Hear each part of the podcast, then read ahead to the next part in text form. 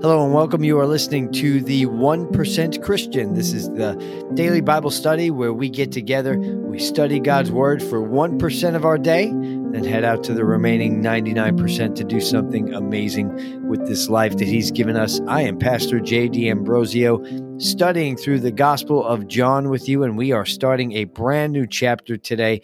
John chapter 9. It's going to be a good one. Before we get started, I want to invite you to download our mobile app. We have a free digital Bible. If you go to soh.church, if you go to your Android store, your Apple store, you just type in Sound of Heaven, you'll find it there.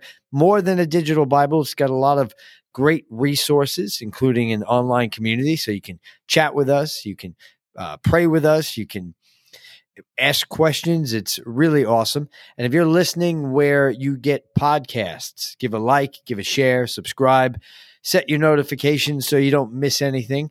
And never forget the power of an invitation. Let somebody know that you have been follow, following along with a great Bible study and that you're getting a lot out of it. And it's amazing what happens when you get into God's word, right? It changes your life. I hope that uh, over the last couple weeks that our study here has been blessing you. The feedback that I've been getting has been good thus far, and we are going to continue. So, John chapter 9.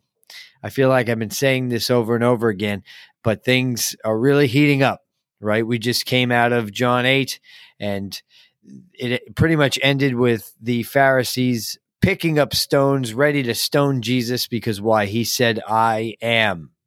He said, I am. And what did he mean by that? That's what God referred to himself as in Exodus.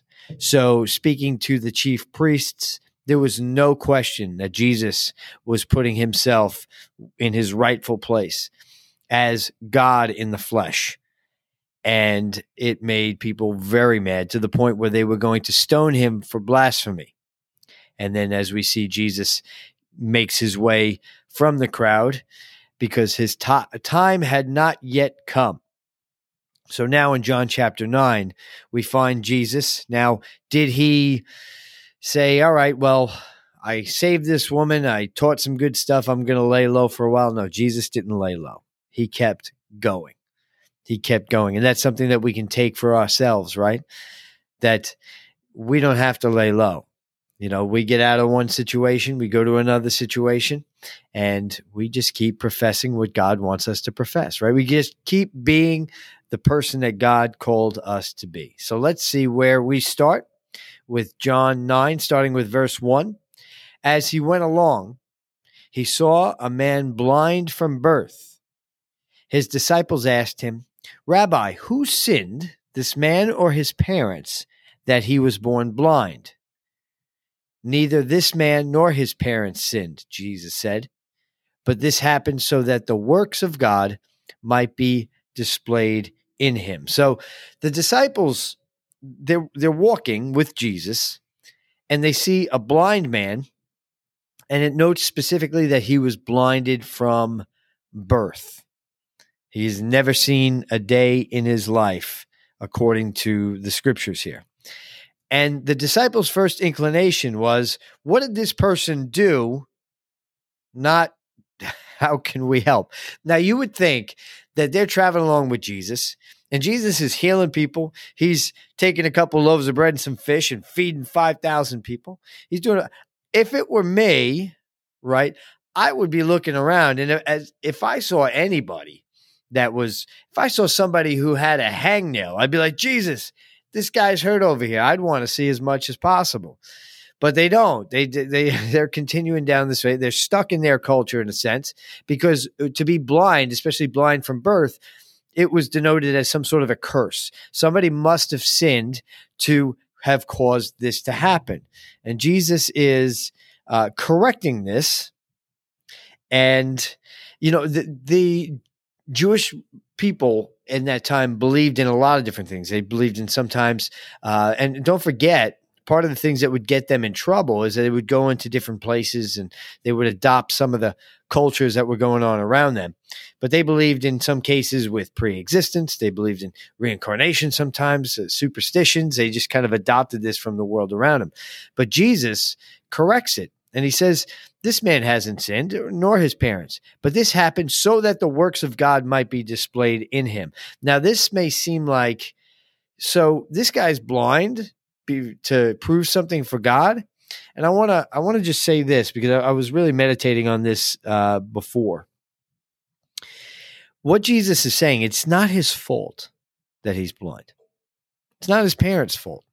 And I can tell you, as a dad who has uh, a little one with special needs, that sometimes I, I I'm just being real. I've asked the question like, "What did I? Is there anything that I did?" Now I know well that that shouldn't be. I shouldn't be saying that, but it, it's something that is almost like natural and we go through this stuff when when you know we have mishaps when we have challenges in our life when and sometimes we do things that mess mess our life up we make mistakes right but in cases like this where this man was born blind jesus is saying nobody did anything for this to happen and I, I think sometimes we want to make sense of it, right? So so it's like it must be that I did something or somebody did something so that this happens because that's a tangible way. We do this when somebody passes away too, right? We bring it on ourselves. And one of the things that we feel is guilt. Why do we feel guilt? Because we want to make something real. We feel like this shouldn't be the case, and we want to take it onto ourselves because if we can say, I should have done this, I should have done that, then uh, maybe uh, it wouldn't it, it, we internalize it and we make it real we make it tangible something we can grab onto even though it's a situation where we really can't fathom it i don't know why i'm going into this this wasn't planned to go into this this direction but i also want to say this because i have been marred with guilt in my life at different points when somebody passes away and i think about what i should have done and i just want to say that if somebody passes away and you feel like you did everything that you possibly could have, it's probably not the case, right? We never fully approve. We're in this temper. We don't think anything's going to change. So we're in this temporary life and we act like nothing's ever going to change. So do we ever really treat people the way that that we could? I mean, look, we strive for that. I don't think anybody that I've ever cared for could ever leave this earth and me say, "Oh, I did everything. I couldn't have been better." That, that's not that's just not realistic. But I also want to say this. If you think about the guilt sometimes you feel, I feel I'm speaking to somebody right here. The guilt that you feel about what you should have done. I want you to put the roles reversed. If it was you there in heaven. Now I want you to realize being in heaven. Now not only are you in the glory of God, you have all the knowledge that you could ever ever want. You are in absolute bliss, glory with Jesus, and you look down, and this person that you love so much, you love them so much that you are here, like guilting yourself. Would you be up there and all that, saying, "Man, I hope they feel bad about the time they didn't call me the time they didn't do this, the time they didn't do, would you be up there hoping that no, you would you would say, listen, I'm good. I'm awesome. I and I am okay. You live your life. I forgive you. And you know, one day you'll be here too. And we're there a lot longer than we are here.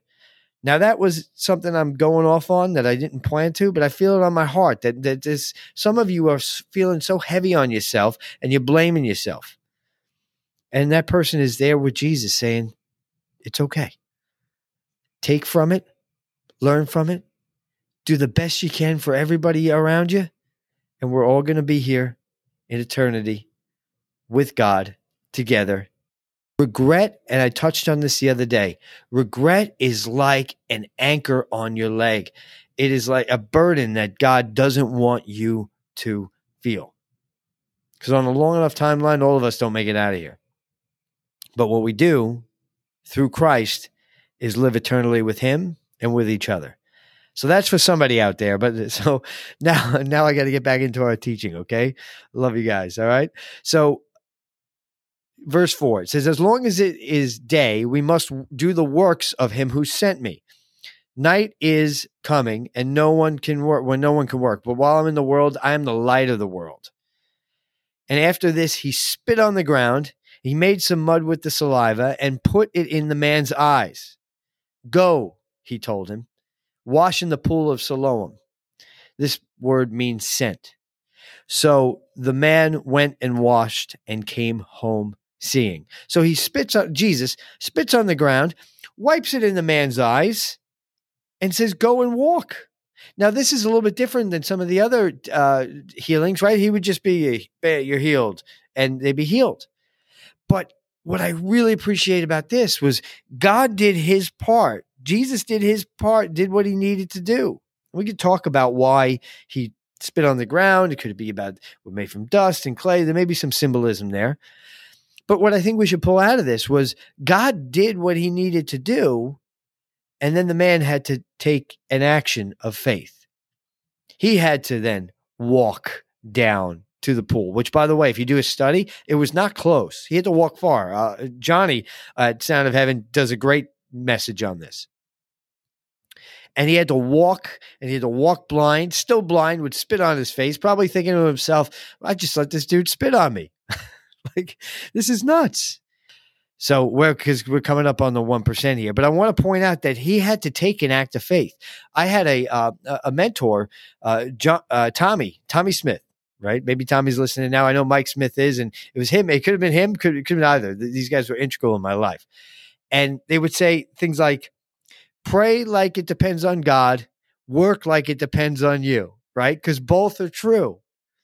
God hands a baton to us and says, "Hey, listen, I've I've laid the path out for you. Walk it." And that's what happened to this guy. He walks down to the pool of Siloam, which, by the way, in 2004 they found this pool when they were digging up eh, in the ground in Jerusalem. Another story for another day. I could go for a long time, but this is the one percent Christian, right? We we try to stay within a time frame to the best that we can. So he goes down and then he comes home seeing. And his neighbors, those who had formerly seen him begging, formerly this whole life, said, Isn't this the same man who used to sit and beg? Some claim that he, he was. Others said, No, it just looks like him. But he said, insisted, I am the man. How then were your eyes open? They asked. He replied, There was a man called Jesus who made some mud and put it in my eyes. He told me to go to Siloam and wash and Siloam means sent. He sent him down to wash. So I went and washed, and then I could see. Where is this man? They asked. I, I don't know, he said. So this guy's never seen before. He walks away and he comes back, and he's first time he's seeing anything, let alone w- which direction Jesus walked in. Well, tomorrow we're going to go through what happens next. Because now the word gets back to the Pharisees and you're going to see what happens. It really hits the fan at this point. But a couple points I want to make here that we can take from this is that if there's something that, that goes wrong in your life, yes, sometimes we make mistakes, but there are some things where you got to look and say, this is not my fault. And what did Jesus say? It this happened so that God can be glorified. We don't want to hear that. But here's the truth of the matter is who does not have struggles in their life? We're all going to have issues and challenges and struggles in our life. What did Jesus say? He said to this, In this world you may have tribulation, but be of good cheer. Why? Because I, He, has overcome the world. If the Son of God will walk this earth and He will be persecuted and He will be um, downtrodden, beaten, think of what He went through on the cross. If He went through all that stuff, we're going to go through some stuff too. But what Jesus is saying is that it's not your fault, but it is an opportunity. And for this man, he had a disability. But there is no such thing as a disability when you trust in his ability. I'm not trying to get preachy with you here. But if you trust God, the thing that is meant to take you out becomes the most amazing testimony in your life. Be willing to realize that Jesus already did the finished work. You just got to walk down to the pool, you just got to walk it out. And that's the second point I want to make is that God does his part and we walk it out. So be ready to walk it out today, knowing that Jesus on the cross already did the part. The victory is already yours. It's already yours. You already have it. but you're going to have to walk it out because faith without works is dead. And you've got the same creative power in you, the same spirit that raised Jesus from the dead dwells inside of you. So take that where you go today. I keep saying it be bold with who you are in Christ. Amen. So let's pray. But Father God, in the mighty name of Jesus, we thank you. We thank you that we go into this day just feeling free and feeling ready.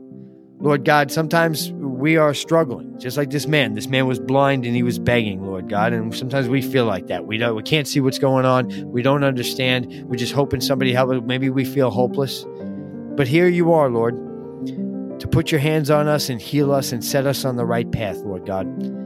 So today we declare in your name that you've already done the work and we're willing to walk it out. In Jesus' mighty name, amen. I'm Pastor Jay DiAmbrosio, and I will see you tomorrow as we continue through the Gospel of John with chapter 9. I love you guys. Have a great day.